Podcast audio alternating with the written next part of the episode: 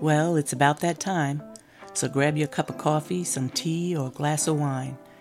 This is a monumental moment for me because although I'm very capable, I'm usually reserved when it comes to public speaking. But I believe the time has come for me to minister to people as I minister to myself. And this is the forum that I chose to convey that message. Let it be known that none of what I'm sharing today is from a place of bitterness or unforgiveness or to subject anyone to ridicule. This is just my truth and a way for you to get to know me. It's an extension of my calling, if you will. It's a way for me to cope with life and function well in the earth and pay it forward. This is ministry in art form to me, and it's legacy in the making so that my children and grandchildren will be able to see their way through the damage that has already been done. And to those who are tired of being bound, it's freedom so if you're here in this very moment, you're probably meant to be. My topic is me versus me, and I'm your host, Tara. So welcome to Divine Struggles, like a bridge over troubled water. This is a real talk, motivational platform where the unspoken is heard. I want to start by saying that I've lied before, I've stolen before, and even talked about a few people. I've judged and I've been judged. And I've experienced more miscarriages than I can count on both hands. And I buried one child by way of stillbirth. My son was the victim of a drive by shooting where he was sprayed with bullets and suffered a collapsed lung and had to be punctured in his side in order to survive. And my oldest daughter began to walk in my old footsteps because unresolved trauma recycles generationally. I was abused as a teenager and into my early 20s. And I would be punched in the face and choked until I lost consciousness. I'd be held against my will and pinned into corners and smothered until I became panicked and couldn't breathe. I've been subjected to other people's plights most of my life. I've been given up on, misunderstood, taken for granted, disrespected. I've witnessed death on more than one level. I became my own victim at 13 when my father decided to be footloose and fancy free. But life went on. I have older siblings and I have younger siblings that I didn't grow up with. And I have one that I did. And we all have our own story. But the one common denominator in mine is me. You see that when you're a prisoner of anger, you become governed by war. And when you're governed by your feelings, you have much to endure. Almost 19 years ago, when my cousin made a toast at my wedding reception, she said something about me that I didn't know about myself.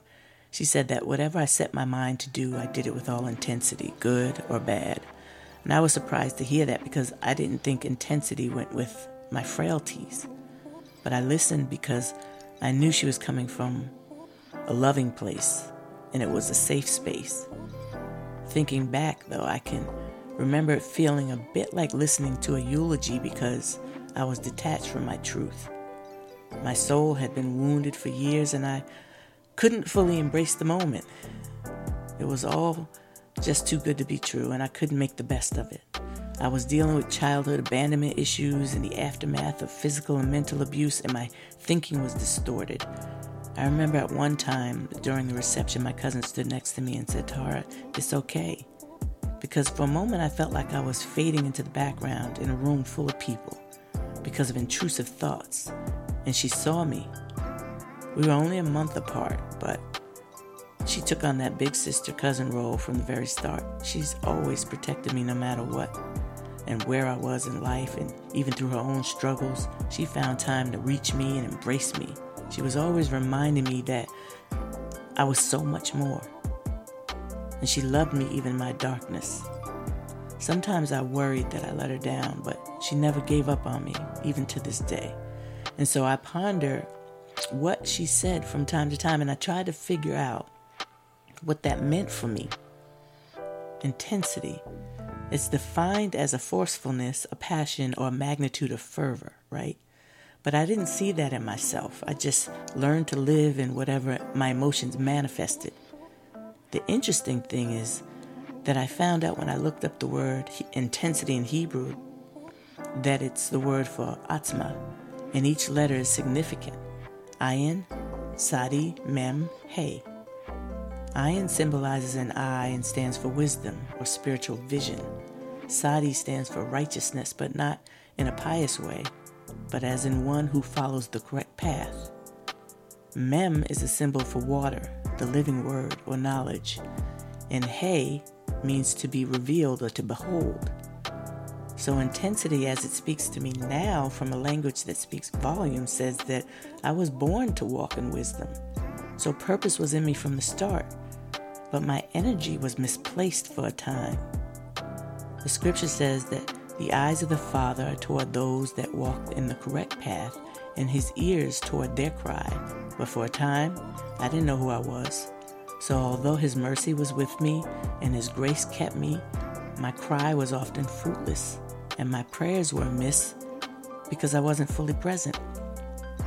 All these years later, I realized that the intensity of my discerning and the intensity of my visions and my dreams and the intensity of my fight and my inner struggles were all convictions of my calling. They were my battle cry and it's where my deliverance lies. It's been said that we're all at the center of our own narrative, a narrative that changes every time we retell it based on where we are in life and who we tell it to. We often forget that we're taught how to feel and how to think even as babies, and we're taught what to expect from life and how to react to a given situation. Most of us are consumed by troubles long before we're able to measure the depths of spiritual matters so we learn to function conflicted. Growing up, I was one of those kids that could grin from ear to ear, but my mother also said that I could be very stoic, not the least bit phased by people. She says as a baby, there were only three people I'd go to her, my dad, and my grandmother. And I had an aunt named Queen Elizabeth. Yep, that's right, the real one. Her and my mother were thick as thieves. But my mother said whenever my aunt would try to hold me, that I'd cry until she gave me back. And she'd call me a little hainty thing. Probably a combo of like hateful and cranky or just plain old funny acting. I don't know. But when I looked it up, hainty was a name that meant a person of great power and potential, possessing intelligence and sensitivity and electric creativity, whatever that means. But I'll take it because the queen had made a decree over me. My mother worked for the owner of a local newspaper for 42 years. Her hours were consistent Monday through Friday, 8 to 3. She made sure me and my sister ate breakfast before school. We took our vitamins every day. And when she packed us lunches, people would call them Hungry Man lunches because we had so much food. And she went um, to every parent teacher conference and even had to speak out against a few racial incidences concerning my teachers. And we ate dinner at the table. And after we watched shows like Good Times and Different Strokes and What's Happening. On weekends, we watched Saturday cartoons and Soul Train. Sometimes my mother played Anita Baker and Whitney Houston and Luther Vandross on her CD player, and we had big breakfast on Sunday. Me and my sister would often see her snack on cherry tomatoes like grapes and eat grapefruit, sometimes sprinkled with sugar if it wasn't sweet. She made open faced cheddar cheese toast on wheat. She fixed us things like cheddar on pumpernickel or tuna and pita, bread or cream cheese on rice cakes. My mother cooked pot roasts and clay pots with red and wine and red potatoes, and we ate bay scallops and salmon and whiting from the seafood market or fresh fish that someone in the family had caught. We ate salad too, and broccoli rabe and string beans, and she made homemade soups and stuffed bell peppers she tried to make me eat liver and onions until I threw that up. But we carved pumpkins on Halloween, and she roasted the seeds. And during the summer, we picked fresh beach plums, and she made beach plum jelly. And we had picnics on the beach, and she would cook fried chicken and potato salad and make a huge thermos full of country time lemonade. And she made cakes and jello and homemade apple pie with vanilla Haagen-Dazs ice cream and sweet potato pie and old fashioned gingerbread with whipped cream. She kept it balanced, though, because we had baked more than we had fried, and fruit was a staple in our home, and we ate our veggies every day. We got what we wanted for Christmas and on our birthdays, and she brought homemade sheet cakes from a local woman who baked in her kitchen for special occasions. And don't get me started on the layers of clothes and socks and shoes inside the snow boots during the winter months. My mom was my safe space. My home was my safe space. My dad was my safe space. Outside of that, I was very selective. I was shy, and I was very in tune to my surroundings. I felt people's energies, but I didn't always know what to do with what I felt, so I was guarded. In fact, I didn't like going to school because it was a culture shock to me. It was a system that I felt disconnected from. I suppose for some children it was their home away from home or their way of escape, but never for me. I get written up for daydreaming as early as elementary school. And once my father asked me, um, he said, What are you thinking about? And I'd say, My life outside of here. As far as my dad, he was key in my deliverance because at one point my world revolved around him. His influence was very significant in my life. And my mother's influence, you know, a mom tends to go without saying. They're not allowed much wiggle room, but when dads are not there, it tends to become a, the norm. The problem for me was that mine was there right up until he wasn't. When he was there, he made sure that we did things as a family. We had Thanksgiving in the city with family or Christmas at home with family. We went to the drive through movies as a family. He was affectionate. With my mother, from what I can remember, they always kissed three times on the lips. they danced together, they sang together, they took photos on the beach together. They even snuggled on the couch together to tell me that I was expecting a baby sister. But my dad, he drove for uh, Hampton Jitney uh, charter bus and he drove for about 37 years. He worked nights and he drove from one end of Long Island to the city and back. Sometimes he pulled more than one shift. I got to ride with him when they were just vans and when we he drove the big buses, sometimes he'd bring them home between shifts to get some rest, right? In the winter. And sometimes he'd get stuck in the snow. And we lived on a dead end, so he had to pull some tricks out in order to turn the bus around and he'd get a thrill out of watching all the neighbors come running out to help push him out of the snow as he rocked back and forth. But it never took him long because he used to train people to drive those buses so he maneuvered them well. And when I rode with him, we'd go into the city and grab a bite to eat between runs, and you couldn't tell me nothing sitting in that first row seat behind the big glass window to the right of him. He would always look to see my expression as we approached the city skyline, and he'd say, don't ever be afraid to leave, okay? I came from a small town and he wanted me to experience life beyond that mindset. So, my dad, he taught me driving skills. He showed me how to change a tire and he let me watch him change the oil. He tried to teach me how to catch a football, but I think he was hoping for a boy and just decided to make do since I was his first child. But one night, after work, he woke me up and he snuck me some cookies and something to drink, which wasn't unusual, but this time he handed me a little gray Bible and told me that it was his grandmother's. He often talked about how special she was. So when he said that he wanted me to have it, I was excited. Then he started to talk to me about God and miracles, and he spoke about death and some near death experiences he had when he was a sick um, child. And at my great grandmother's funeral, when he saw the look on my face at her dead body um, and seeing that for the first time, he called me up to her coffin and he talked about how natural it was and suggested that I would touch her um, so that I wouldn't be afraid of the unknown. And you talk about tears. Um, it seemed like it was his mission that I didn't leave that way, though. And eventually I, I touched her, but I snatched back. But he had me do it again so that I could see it through calm and not afraid of her in that state. And I did it because he was right beside me and he didn't let up. But then he asked me, he said, What did it feel like? And I said, Well, she felt cold and hard. And he explained that her spirit had transitioned and didn't need her body anymore. It could have been a little traumatizing for a kid, and I wouldn't do it to mine, but I ended up being okay, I, I think. I didn't have any nightmares anyway, but Dad planted little seeds all the time. I suppose that's what all parents do, even when they don't think so. Good seeds and bad seeds. As far as the scripture goes, I never saw him read them, but he told me he once did from cover to cover. And so I would say, um, he would tell me, I think you'll understand more about God as you read the book. And that God would eventually speak to me. And I just believed him because he was my dad. So later I'd have many questions, but in that moment, I believed my dad enough to have to have been affected by that later on in life, like even today. So that night I tried reading the Bible I had to be about five or six, and it was the King James Version, and I didn't understand what I was reading when I got to the genealogies.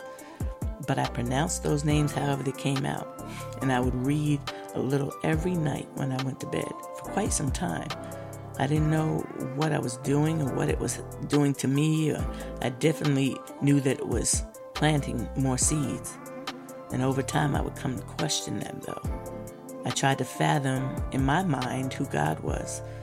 I would lay on the ground and stare into the sky just to see how far I could see. And I'd get lost in a daze after a while. My father would come to call me a daydreamer. I would stare at my hands to conceive that I was on the inside of them. I still do that from time to time just to remind myself that I live beyond the flesh. I live beyond the flesh. I live beyond the flesh. And I understood young that my parents were vessels. I used to stare at them a lot when they weren't looking. I don't know what I was looking for, but I did. And at times I did wonder why He chose them for me. I tried to understand an invisible God in a natural world, and I wondered about things like death, probably because it was instilled in me to wonder about it very young. But I wondered were people really walking around heaven all day? And did rest in peace mean that you were asleep till further notice? Or maybe you were back in that same space you were before you were born? That little girl in me had so many questions all the time, and some of them answered and some not. I mean, I knew in the beginning God created the heavens and the earth, but no one ever told me that He shakes the earth from its place and makes the pillars tremble or that he speaks to the sun and seals the light in the stars, and that he stretches out the heavens and treads on the waves of the sea, or that his message is in the constellations. I just thought that they were horoscopes that you found in the daily newspaper. But now I'm able to tell my children that he is beyond science, and when they look up at his wonders, to know that they can't be fathomed and that he can't be fully perceived by their human mind, but it doesn't change how he is established because his message is divine and his word is written in the skyline, and your life is evident of his breath, and his love is greater than yours and mine. And when he tugs on your heartstrings to surrender to his will and be filled with his spirit, because that's what's going to lead you and guide you into all truth, because his thoughts are higher than your thoughts and he manifests beyond the flesh.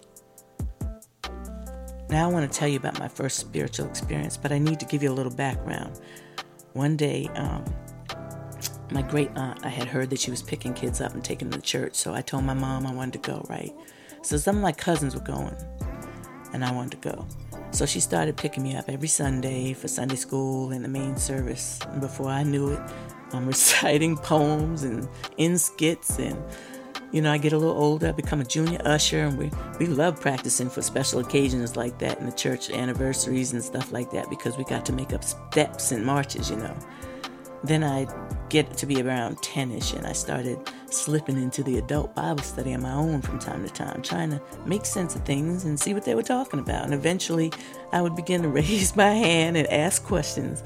But the thing is, they always got it, it got more complicated because everybody had different answers. So one day, that aunt who took me to church, she says, We're going to let you talk to the pastor and ask all your questions. And I, I can remember her when she said it because the grin on her face, you know, she smiled with her eyes.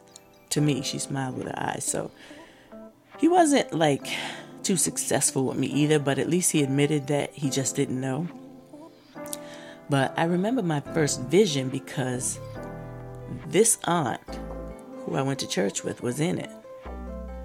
So I made her a part of it. It was the first time I asked God to manifest Himself to me. I lay in bed to talk to Him, just like um, He was in the room with me, even though it was hard for me to grasp the idea of Him. I did it anyway. It was easy for kids to just use their imagination. But I had to be around 12 when this happened because that was the year that she passed away. And I used her death as an opportunity to try God. It was like a double dare moment that I probably got away with because of my age or the fact that I had been so persistent over the years. But after hearing of her passing that night, I lay in my bed and um, I said, If you show me her face, I said, just show me an image of her face and I'll believe that you're real and I won't doubt again. Now, the head of my bed was under my pillow. I mean, it was under my window. And so when I had a sheer curtain up, and when the wind blew, my curtains would move. But this time the wind blew and my curtain blew across my face as I lay on my back looking up. But the one thing is that when it went back down, I saw an image begin to appear on my left. And I, I'm like, what? I slowly look and I rub my eyes. I'm rubbing my eyes and I'm staring long enough to believe what I'm seeing, right? Somehow I knew that it wasn't really her, but it was her image, it was her face. And I stared at it, and then she smiled, and that's when I got scared. And the vision vanished because I screamed, I'm scared.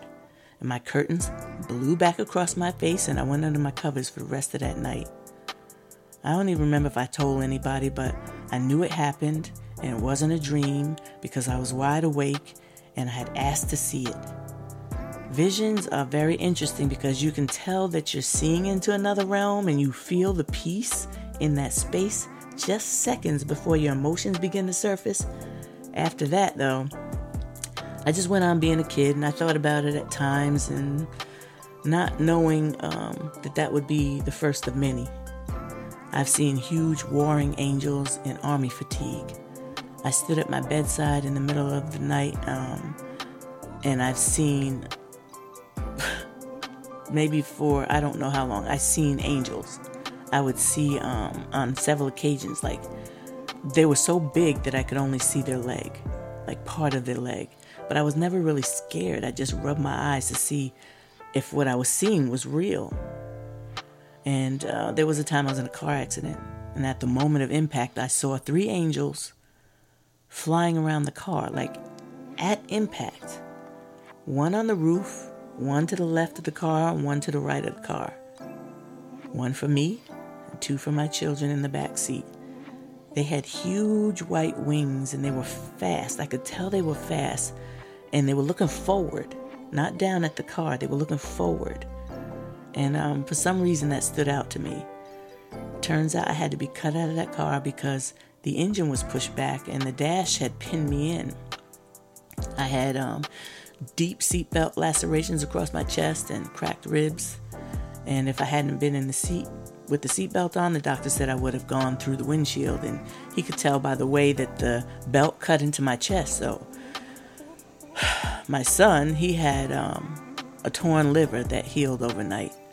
And my daughter went into shock. And she didn't speak for a couple days, but we all turned out okay. I've had visions of people being healed while I was praying for them. I've walked by vehicles that were parked in my yard and had a sense that something was wrong, only to find out later that that vehicle was in an accident. I was gifted with a keen sense of intuition and precision in dreams, you know, but my own dreams.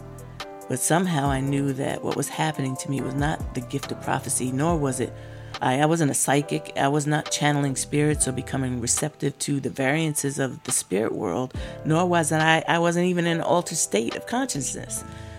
I was just living part of a spiritual reality where God and the devil and demons were real, but the Father always allowed me to, dis, you know, to discern the difference, even when I walked contrary. He was my only source of substance but I didn't understand my assignment. I didn't know He was giving me visions and dreams because He was calling me to prayer. He was calling me to a lifestyle. He wanted me to understand that His kingdom principles were established in the earth beyond tradition. But I always believed that my dad was a tool used to set things in motions for me. And the moment that he handed me that Bible until the day he left. So I actually want to talk about that. I want to talk about my dad leaving and the issues that I ran into head on and the mindset that I had developed because I w- thought I was entitled to. My father was always preparing me for something, especially when it came to dealing with people, specifically older men. He would say that, you know, you're a pretty girl and you need to be prepared and sort of impose some fear on me, you know. And he'd also talk to me about the fact that he would leave one day. He took me to the park and he told me that he was planning to leave but he said he was trying to wait until I got a little older because um, he wanted me, he wanted to teach me more. And I was like immediately traumatized by fear and uncertainty, and my face showed it all. But he looked at me like I should have known better, like I should have been able to handle it. So then I said, Well, what about my little sister? And he basically told me, You'll have learned enough for both of you. And that's the day that I became my sister's keeper. But still, I pleaded and he emphasized that you know he didn't know how to commit and he he grew to love my mom but it didn't start that way and i'm like well you love her now and you want to commit to something else just not her and love love doesn't leave does it and he just kind of laughed it off over the years and i would challenge him on his stances and i was trying to make him accountable and um, he would just chalk it up to me being wise beyond my years or putting daddy in check and then laugh it off. And as the years went by, I thought less and less about him leaving because everything seemed fine. There were no fights. He came home every day. There were no other women per se. there were plenty um, ready when my mom was not around, but he was still there, eating home cooked meals and being served breakfast in bed on those fancy trays, so I grew to put it behind me until one day when one of those other women became an issue and people were talking. And my mother, she maintained her course until um, she got a call and decided to take a drive in the middle of the night and witness it for herself. And then she left then with integrity still. Um, she left quietly in tears. Now, I only knew her as a steady, unwavering mother who worked hard and made things happen, but no no matter what, the bills were paid and on her part and for birthdays she spared no expense, like I said, and although she said she didn't have it, we didn't feel that. no matter what my mother heard up until that night, she remained faithful to the commitment of her marriage and her home. But it wasn't enough and me seeing the weight of the disappointment and the betrayal she took on left quite an impression on me. Now, I suppose that my dad, you know, that he had, um, he thought he prepared me for this, but he didn't prepare me for what would eventually happen. Because the day he actually left, he had to pry my arms from his neck, and he looked surprised and sort of cold. At least that's, you know, that's how I took it. And for the first time, I didn't realize who my father was. Even though he'd been telling me, I didn't, he, he just didn't look like what I've always seen him, you know? And, um, but he didn't prepare me for repercussions. he didn't prepare me for the mental and the, and the spiritual struggle that lie ahead. He didn't prepare me for the tears and the phases of dysfunction that would come along with this decision. He had not prepared me for the trickle down effect or the broken walls that he once built. He had not prepared me for how my mother would ultimately respond. And he had not prepared me how to deal with this mentally. His, you know, his he left his dad there. His, he had a mentally ill dad that he left in our house to live in our basement for years after he'd gone. And don't get me wrong, I love my great grand my grandfather, but I had a special relationship with him. But his mental state was still an inconvenience to us to have to deal with. And over time, I became the messenger between my parents and and I dealt with my grandfather in the home in ways that no one really else, you know wanted to deal with, including my father because he didn't take him with him. And so it took a level of patience that I didn't feel like I was like built for but I stayed pretty quiet and like mild mannered, so it appeared to not bother me, but it did. Everything did. And now it's time for a brief interlude.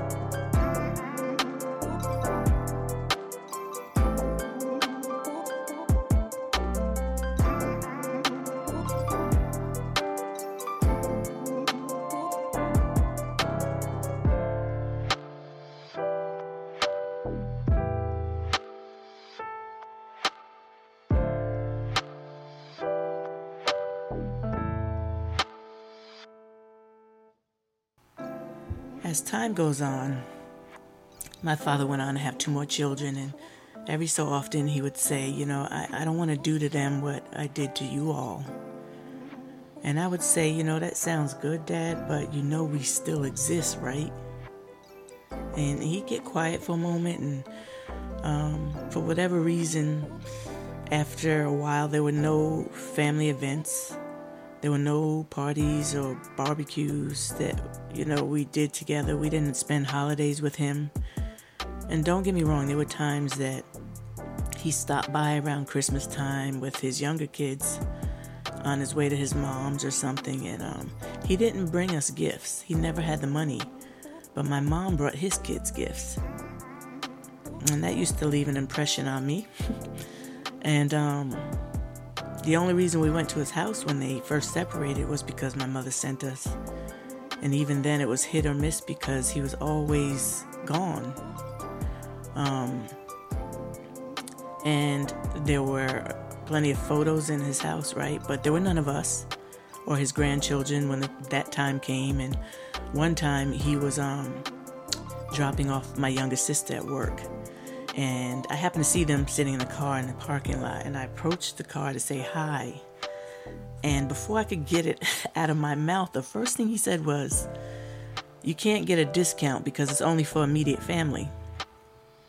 My sister immediately reprimanded him, but there would be so many moments like this.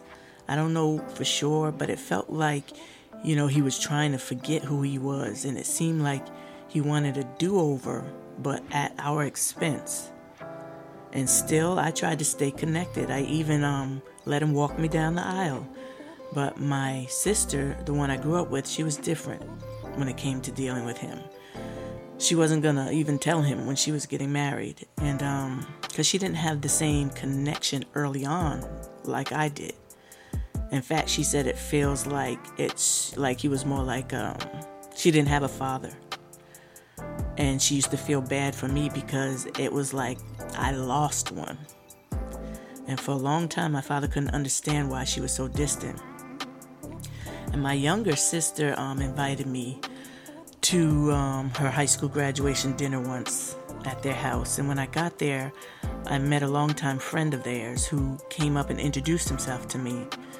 And I introduced myself back. And um, but when I said who I was, the man became like so flabbergasted that because he didn't know, and his reaction caught everybody off guard.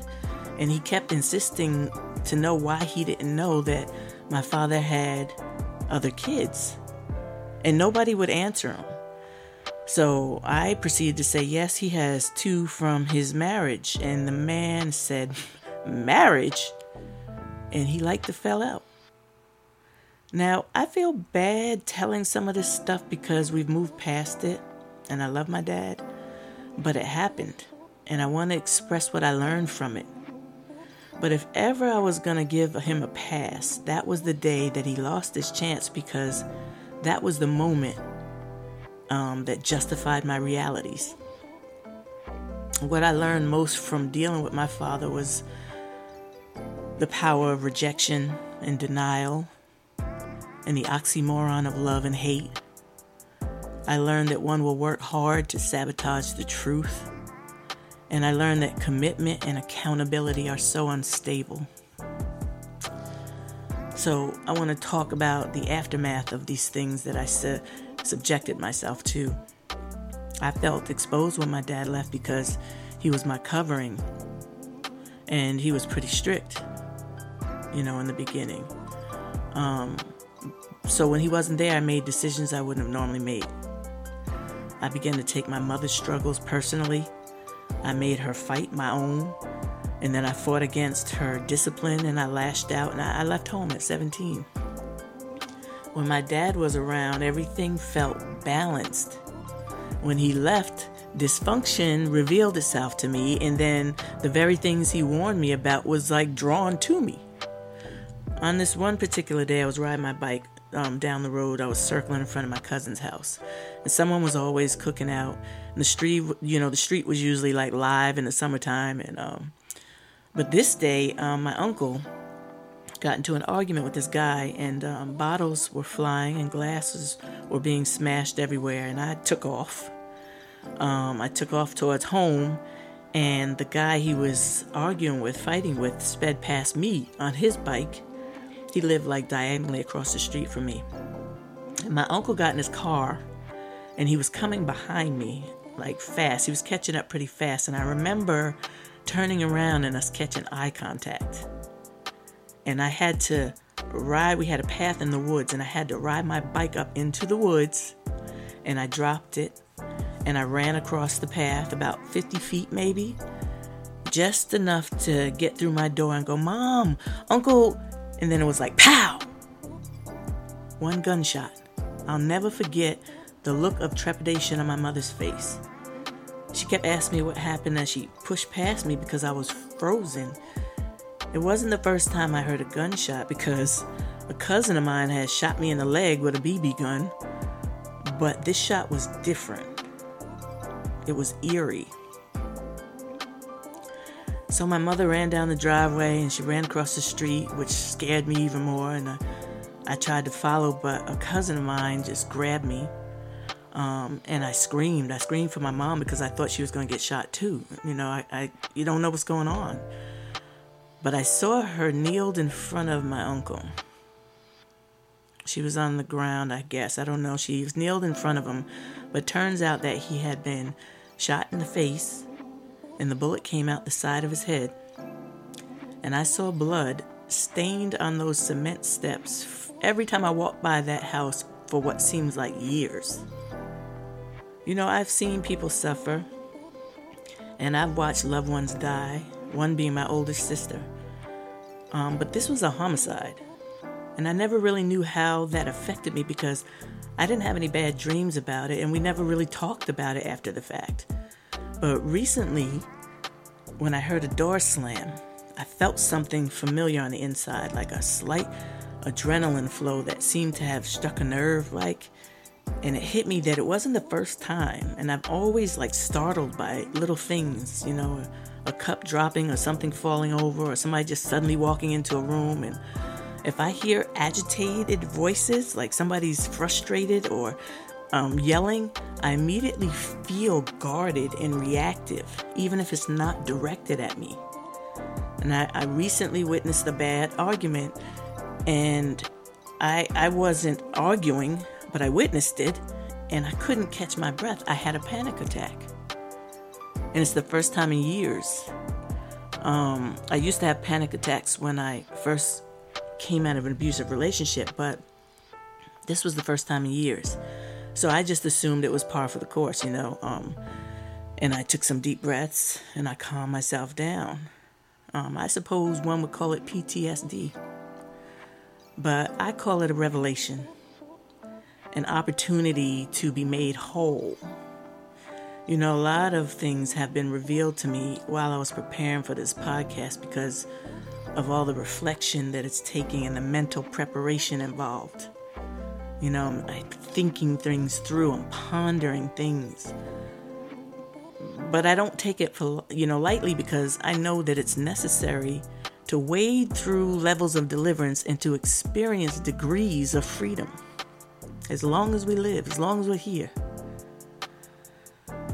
Now, I want to tell you about one of my biggest oppositions, one that I was ingrained to meet, pretty much, but I wasn't prepared for.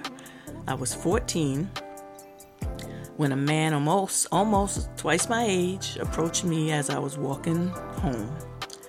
And I could hear him say something about me from a distance. And then he runs out towards me, but I, I knew better. So before he got all the way over to me, I said, I'm only 14 years old. And, you know, he insisted it's okay and went on to talk while I'm walking um, about how beautiful I was. And he just had to approach me to say hi and there's no harm done. And he just wanted to know if he saw me again, could he, could he speak? And I said no.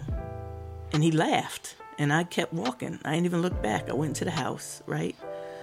And I was like, wow, this like really happened. This just happened what my father's been talking about. Like, wow.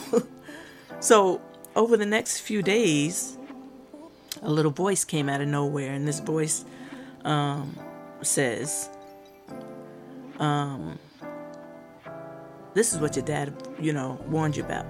And if you let him approach you again, basically, your father will hear about it and come back. That's the realm it was. That's how it kind of came to me, right? Um, so I knew that the voice wasn't divine. I knew that. Um, and I would be playing a dangerous game because I wasn't equipped to battle the outcome.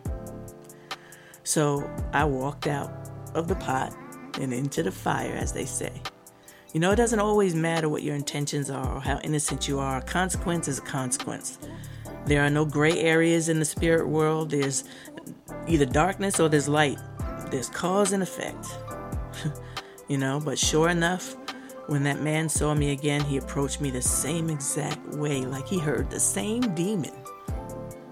And I gave place to the devil, and my father did not come back to handle it. Well, actually, at some point, he, when he gave me a black eye, my a cousin of mine was so angry that he went to my mother, and my mom called him, and he came. And when he looked at my face, he said, Is this what you want? But you know, I'm just crying. And then um, he told my cousin that, you know, bring the dude here. And he walks over in the driveway. And uh, my dad says, basically to him, um, you know, she's going to outgrow you, right? And I, I don't know. That's all he said. And the guy left. And, and I don't know what I was expecting him to do. Um, but I do remember feeling let down by that. So, um, like, long story short, I I outgrew him two kids in about eight or nine years later, with a couple of more years of fighting. You know, um, and it was dark. I felt stagnant. Um, when I had conversations with people about what I was going through, I, I, my words felt empty. I, I, just knew that I was just talking. And um, after a while, I did grow tired of repeating myself. And uh, there were times when he would take my kids from me when I tried to leave. He'd break into the house. He'd be waiting for me when I walked in, even when I had orders of protection. He, he'd spend the night in jail and be out the next day. I used to have a method. I dialed 911 and placed the phone down so he didn't know or I was on the phone or he didn't see me, you know. And they would just show up. And he couldn't figure out what I was doing but he would start pinning me down for long periods of time to keep me from calling the cops. And he loved to see me flinch. Then he'd take money from me. I used to hide, hide um, money in cereal boxes and in the refrigerator and in socks balled up in the closet. I know some of you can relate to this.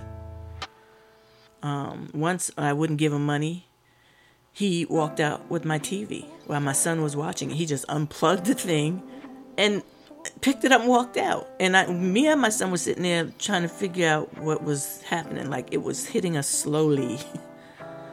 Um, he was on drugs from the very beginning. And um, little old me was ignorantly just taking matters into my own hands, not understanding what was really gonna, you know, transpire. Um, and with him, I was out of my element and I knew it. My frequency was off. When I finally did commit to not letting him control me, and I met him at the door one day to prevent him from coming in my house, and he stepped in and slammed my head back into this half wall that was behind me. And my daughter, who was only months old at the time, she saw that for the first time. My son never really made any noise. He was very quiet, but my daughter, she screamed. My son seen him seeing him attack me um, once while I was driving a car, and he actually tried to fight him. I never forget his little fist flailing, trying to fight him. Oh my goodness. But my daughter screamed. And for some reason, in that moment, not seeing my baby's, my son fighting, uh, I, I still was in a daze, like, but when she screamed, it was like something just woke up. And I, and I suddenly could see, and I hated him. I hated him right in that moment. And I stared through him in that moment. And he must have felt something strong because it was the first time he just backed up and left. Even though, you know, on and off, he'd still give me hell after that. Um, one time I was in church and he walked right into the church and just sat right next to me. And um, I called the usher over and I gave her my kids. I acted like they had, you know, going to the children's service or whatnot. And then I said I have to go to bathroom just to sneak away from them. I slept with every window and door locked in the summertime with no AC. I slept with knives clenched in my hands, with my hands in my pillowcase to keep from cutting myself. But I would sleep with my head on my pillow and my hand underneath my pillow in the pillowcase with knives. And my father said one day, he said, You know, I recognize the look in your eyes. And he said, You know, if he broke in and it would be considered self defense. Thankfully, I didn't have to find out. Um, but the only time that man ever truly left me alone was when I started dating my husband. I had a pretty quiet disposition when I met him, um, but I was very guarded and I felt the residual of paranoia, and I tried not to show it, but it manifested in various ways depending on what or who I was dealing with, you know. And I was planning to move out of state for like a fresh start because that just seemed like my only way to get away from this guy before I met my husband. And I was working on two jobs on certain days, and while the kids was in school, and um, I was going to school at night while they was asleep, and one of my close friends used to stay with them, you know, at night while I was in class for a couple hours. And I was thriving as a single mom. I was thriving in that role because I love being a mom. So I embraced the role and I wanted my kids to feel love. I wanted them to know that not only were they enough, but that they were enough for me. I actually never expected to get married, let alone meet somebody worthy enough to marry. My dad would say, you know, you're still pretty, but it'll be hard for you to find a man with two kids. And my response would be, well, that's okay for me because I'm not looking for one. Mind you, he met my mother under similar similar um, circumstances. but um, he could be a bit negative and sarcastic as far as I was concerned. But the man I would marry would also come to adopt those two kids of mine. So I want to tell you more about this, more about my husband. I had a dream um, about how I would meet him. I saw the whole thing, even down to who introduced us. It was as though he was presented to me. I heard a voice say, This is your husband. And it's the right voice, I believe. But I couldn't see his face because he was standing on the other side of a car. So I said, Well, can I see his face? I remember getting excited, like, God is showing me my husband. I knew I was in a dream and he was showing me my husband. So um, he said, I don't need you to see his face. I need you to see his heart. And I woke up and I wrote it down in a book. And I told a friend about the dream. And when I met him, I didn't remember the dream. Um, I was just telling my friend about how I met this guy that everybody knew but me. And I told her how it happened and who introduced us. And she says, You know, Tara, this sounds a lot like your dream, don't you think? Now, I went back and I read it uh, what I had written because it was like a year prior, so I wasn't really thinking about it.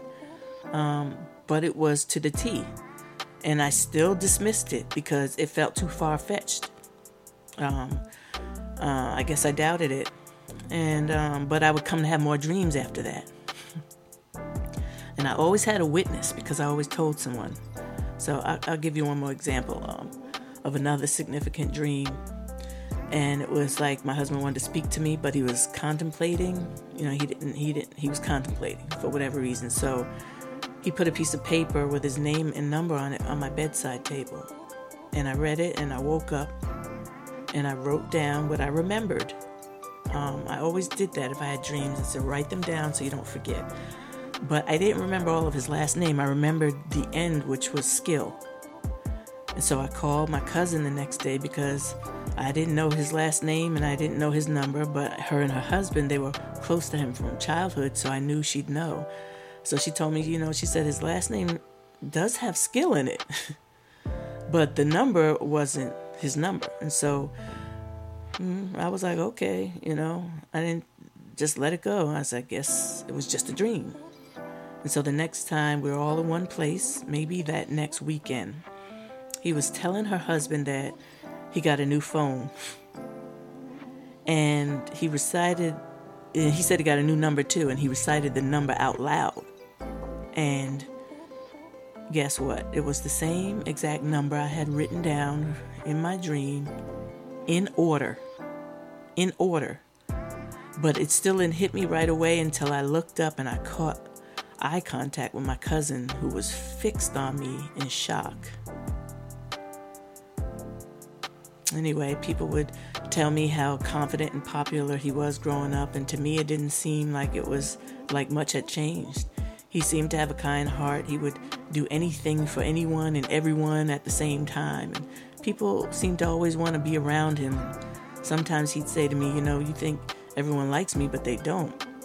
And I'm sure he had to deal with some envy because of the energy he carried, um, you know, that people didn't like. But for the most part, he was well received by many. But this was different for me. I usually avoided any form of attention, and I didn't know how to perceive anything outside of what I had learned to project. I didn't know how to be with someone who seemed to be so much for everyone. I just knew how to protect my space, and I knew that this was going to make it difficult. So I felt like I was always treading on people's spaces, right? And I, I and that became my new fight, and I stayed in the flesh, steady trying to get around new issues without understanding the old ones. And all these years later, I can see how, why my God put him in my life because it was he was a version of me. He was one that God wanted me to see. And I believe that his plan was to be an integral part of us. You know, like a long awaited force to be reckoned with in the earth. And I believe that he knew that we wouldn't compromise the truth and that we would um, be better together but I didn't get the memo through all the noise. To me, my husband was my first love and my first light since the day my dad had left, and he was my new beginning after years of fight or flight. And I didn't know how to experience him spiritually. So naturally, I adopted what's known as the hero syndrome. I threw wrenches in the plan. But neither one of us had the best example of a marriage now. So it seemed like we were always on the same page at the wrong time. And relationships will be tested and tried among egos and pride and misunderstanding when weariness of expectations is at an all time high. Then everything seems to be in vain. You know, I had to look up the word for marriage in Hebrew, um, and it's kadas, which comes from the word kodesh, which means set apart for a specific purpose. The sanctity of a marriage in ancient Hebrew refers to a pro- progressive work of God, a work that reveals the principles of oneness in the earth and is far more binding than we deem it to be in English. The value of marriage is reflected in the fact that it's a spiritual, emotional, physical, and sanctioned continuum of a purification that reveals the love of God. Now, get this the Hebrew letters that make up the word for sanction reveal God's will for it his will his will in it. Um, the letters are Kof, Dalet, and Shin. Together, they mean a revolution or circle in time. Hallelujah. By which two believers transition through life within a process of purification that is connected to God. So, in the end, all we can do is take accountability and be responsible for ourselves and seek understanding and pray together and trust in the process of a redemptive work. Anything else is a misrepresentation of his standards. I thought, since I had gone to church and repented of my sins and got married, that I was in right standing, but my thoughts were still carnal, and I was still governed by impulses of my thinking and secondary emotions and triggers and the contradictions of learned behavior. Yes, let's not forget about those cycles of generational sin. You know, the ones that we all bring to the table, the ones that have affected us directly and indirectly at some point in life. Things like psychological and social trauma from violence and drug and alcohol exposure and all forms of mistreatment and anger issues and abuse and depression and neglect and even a lack of bonding and affection as a child. Foul language, it has its effect. And then there's mental illnesses and ailments of all kinds, and the stigma of family secrets and those things that are swept under the rug, like rape, molestation, incest, and the bliss of ignorance, and all the ethics to deal with, and the limitations of superstitions and immoral behaviors on many levels, all of which are a topic for another time. But as children, we learn to defend these frailties that were never designed for us long before we come to know the strength and the power that was. And this leads to mental conflict, which hinders our process and it affects our perspectives and our connection with God. And sometimes things have a way of biting you back, coming back. For instance, right? We say that God is omnipresent, but we don't always believe it because He hasn't been revealed according to our standards. We're tired of suffering and we say that we trust God, but we take matters into our own hands all the time. Then we stay busy trading prayer for time, just to later plead our cause when we've hit a wall. You know, most of my life I've nurtured strongholds unaware. I didn't know how to engage with God beyond the tradition of knowing Him, and I didn't know how to engage with people beyond their flaws or mine. I read that the most difficult stronghold to overcome is the effect of people. And that's because emotional pain is tied to people. And it can become as strong as physical pain, and emotions manifest in the unconscious mind long before we even know what to do with it. This is why I know that I'm required to pray, to examine what's deep seated, my most anxious thoughts and to refocus every day. Other than that, I'm just going through the motions and hoping it all works out. This is where cognitive dissonance comes in for me. It's that conflict spoken of in Romans 7, where it basically says, For what I want to do, I don't do, but what I hate, I do. It's no longer I myself who do it, but the flesh or that sinful nature in me. Man is able to contain inner conflict. That's why we do the things we do. That's why we'll try anything once. God contains no conflict. He's all good. He is functional all the time. But we're born with a sinful nature because of the fallen state of man. And we're in the process of redemption, so we have to take measures. That means that something is required of us always. But cognitive dissonance is that discord in the state of mind that says that there's a lesser of two evils. It allows you to choose your poison. It causes an abuser to downplay their actions. It tells the abused to stay. It says that one can run from their problems or drown their sorrows. It's what allows one to be able to eat themselves to death. This dissonance that I speak of lives beyond consequences.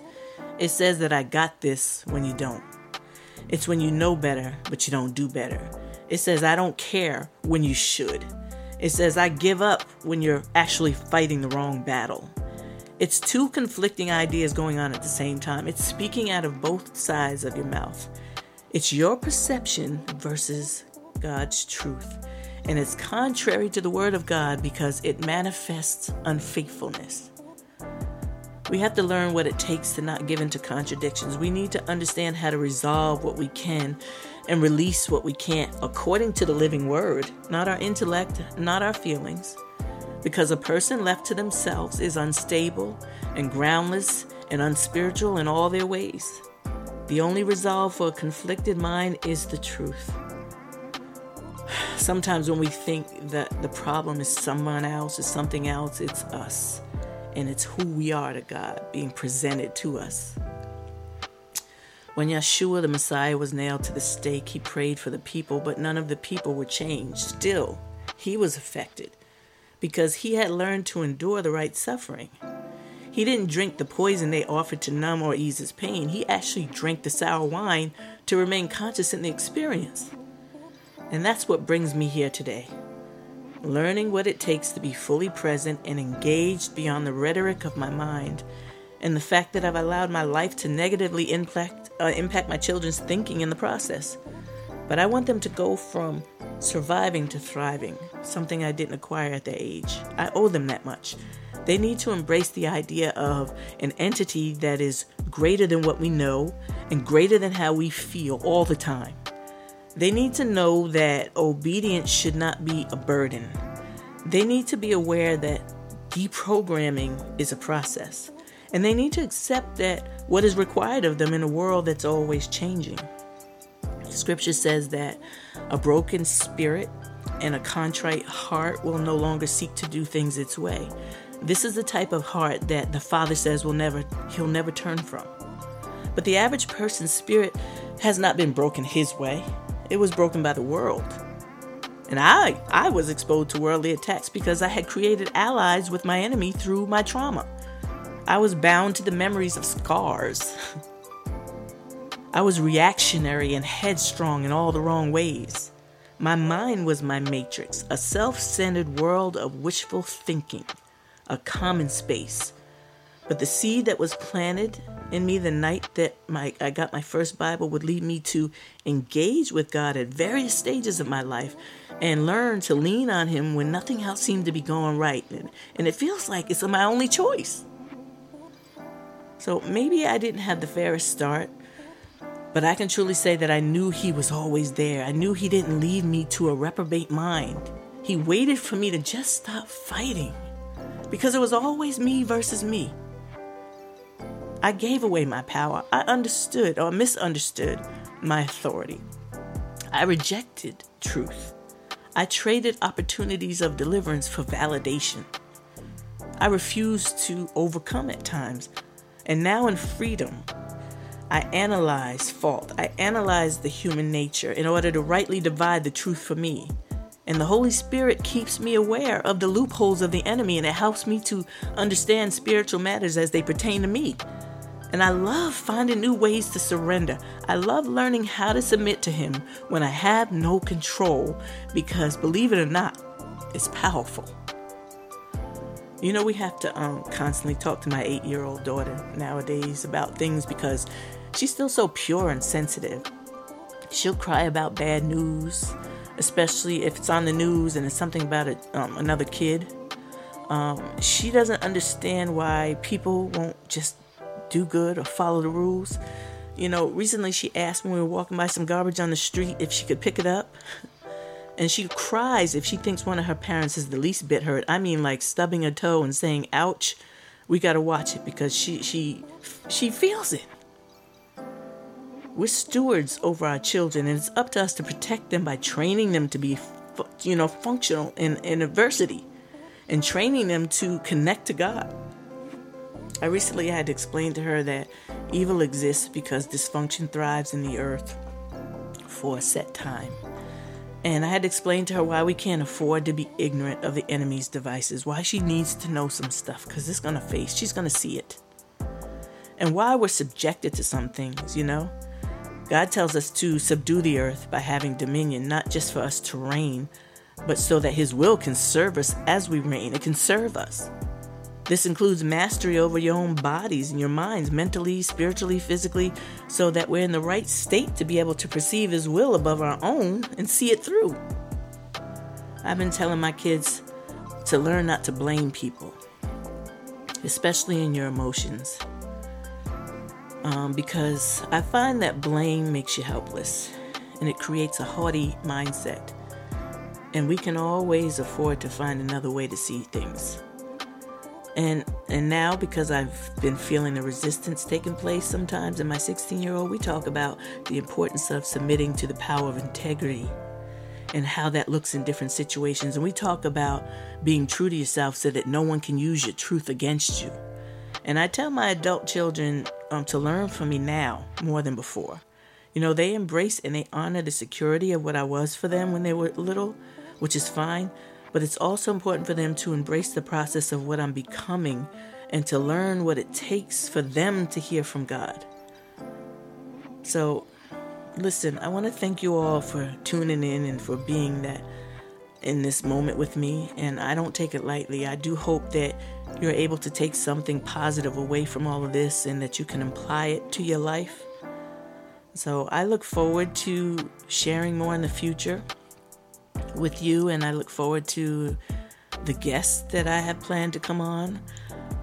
Um, and but until next time, may your strength be firm, and I want you to remember that overcoming is always worth it.